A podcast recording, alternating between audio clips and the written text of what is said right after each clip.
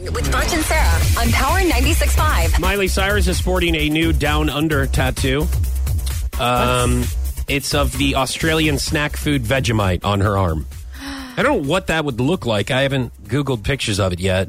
I, I guess it's just, I mean, Vegemite is just like black. You've eaten it before, cream. haven't you? Yeah, it's very salty and.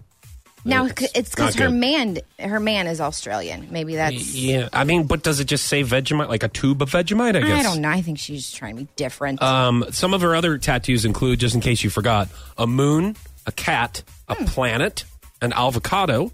She also has a cat tattooed on the inside of her lip, and the words Rolling Stone inked on the bottom of her feet.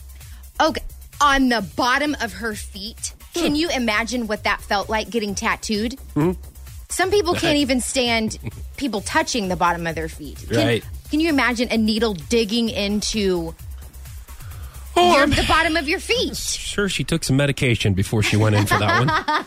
Okay, that's true. Adam Levine has shaved a mohawk into his head. Boy, that's good trendy news there. Glad Mm. Wow. we know that. Yeah. Thank you. I I know, but you like Adam Levine, so don't even. I, I do, but I don't care eh, when he gets a mohawk. you don't? no, I don't. What about Kim Kardashian? She has made $45 million from her mobile app game.